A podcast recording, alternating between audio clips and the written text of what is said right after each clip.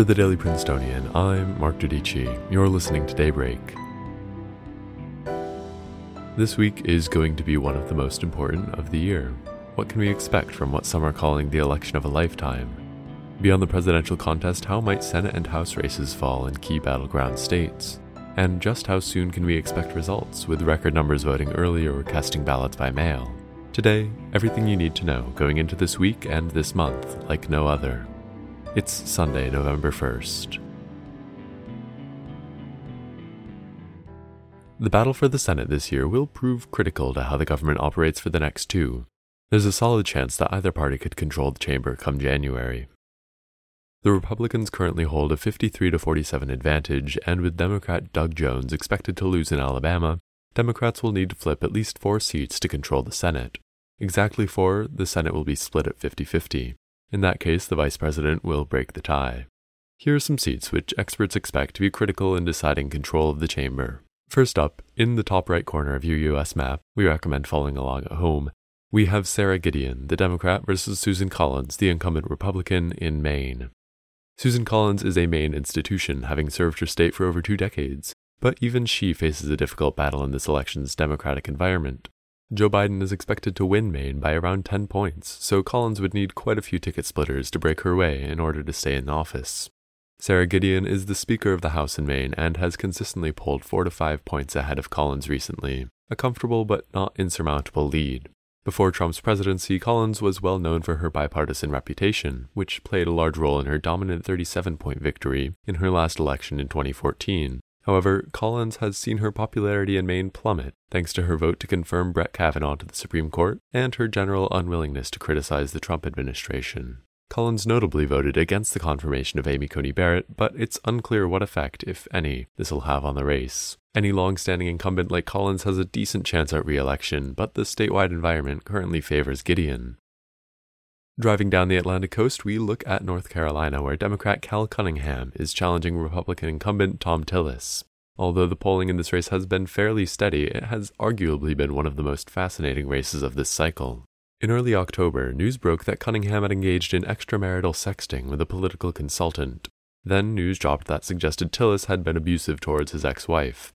Tillis then tested positive for COVID 19, contracted at the now infamous White House event preceding the announcement of President Trump's infection. Somehow, all of these scandals have had very little effect on the polling. Cunningham has run anywhere from even to well ahead of Biden's North Carolina support in polls. He's considered a slight favorite to defeat Tillis, but the race is likely to be quite close. Can't disregard the incumbent advantage. This race could decide control of the Senate, as Democrat strategists view it as their fourth best flipping opportunity, the seat which would get them to 50. Next up, find your way to the heartland of the nation. There, amid the corn, Democrat Theresa Greenfield is challenging incumbent Republican Joni Ernst in Iowa. This race has been an interesting one for a long time and is currently in a dead heat, in line with the state of Iowa's toss up status in the presidential contest. Current polling averages show Greenfield with a slight lead, but several individual polls in recent days have shown Joni Ernst ahead by just a point or two. The race has received $170 million in outside money, second only to North Carolina's Senate race and the presidential race in this election cycle. The contest picked up significant media attention in mid October, when incumbent Senator Ernst was unable to answer a question about the break even price of soybeans at a debate hosted by the Des Moines Register. In her 2014 victory, Ernst relied heavily on her farm upbringing as a part of her campaign strategy, and she's attempting to run on a similar message this time around. The race is considered to be the second most likely pickup for Democrats, and with national attention focused on both the Senate and presidential race in Iowa, it's almost certain to be a very, very close contest, perhaps coming down to just a few votes in select counties. Northward we go to Montana, where Democratic Governor Steve Bullock is taking on Republican incumbent Steve Daines. While Trump is very likely to win Montana's three electoral votes, this race is proving to be significantly closer.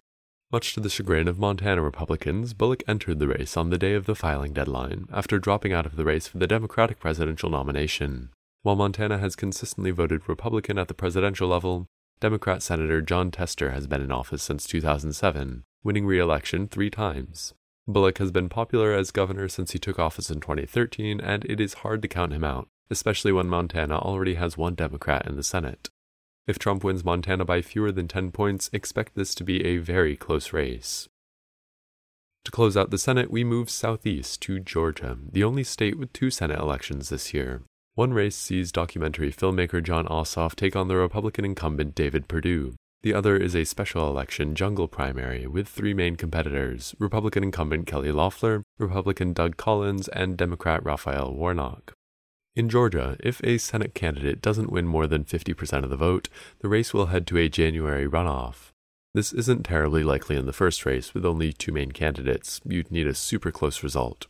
In the special election, though, with multiple candidates from both of the major parties on the ballot, all bets are off. Republicans are currently slight favorites in both races, but don't be surprised if the Peach State goes purple or even blue this year. Democrats have performed better than expected in recent statewide elections, including Stacey Abrams narrowly losing to Brian Kemp in the governor's race in 2018.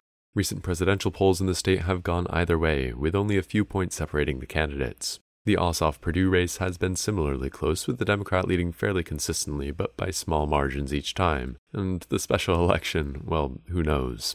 Polls have shown Warnock close to the magical majority needed to win outright, with Loeffler and Collins splitting the conservative vote. But if it goes to a runoff between the top two candidates, it's hard to know exactly how that cookie would crumble. Moving away from the Senate, back up the East Coast to the emotional home state of Princetonians worldwide. Let's look at the House race in New Jersey's 2nd Congressional District, basically the southernmost quarter of the state, where Republican incumbent Jeff Van Drew is facing strong opposition from Democrat Amy Kennedy. It's the only toss up House race in the state, and it's only getting closer. Van Drew drew national attention in late 2019 when, after saying he opposed impeachment, eventually met with President Trump and officially changed his party affiliation to Republican. The president then endorsed him. Amy Kennedy is a former teacher who married into the Kennedy family. She's running with a passion for green energy, healthcare, and education. The margin is razor thin, giving Van Drew the slightest of leads, but the popular vote margin is only separated by 0.2%, so this race really could go either way. So, your races to watch Maine, North Carolina, Iowa, Montana, and both Georgia contests in the Senate, and New Jersey's southernmost district in the House of Representatives. But when will we know who won? Well, when most Americans picture election night, they think of waiting up at night as vote totals are released until a winner is declared. Even in normal years, that's not an entirely accurate picture. States generally take weeks to officially certify their results, but it is true that most news networks will make projections on election night, and these projections are typically very accurate. However, since so many voters have already cast their ballots this year either in person or by mail, that election night ritual, like so many things this year, is going to play out differently. For example, in some states, including the crucial Rust Belt battlegrounds of Michigan and Pennsylvania, election officials will count in person votes and mail in ballots separately. The disparity between party affiliations of voters who cast mail in ballots and in person votes may mean that Republicans will have an advantage on election night in those key states, but may be defeated once the largely Democratic mail in votes are counted in the ensuing days.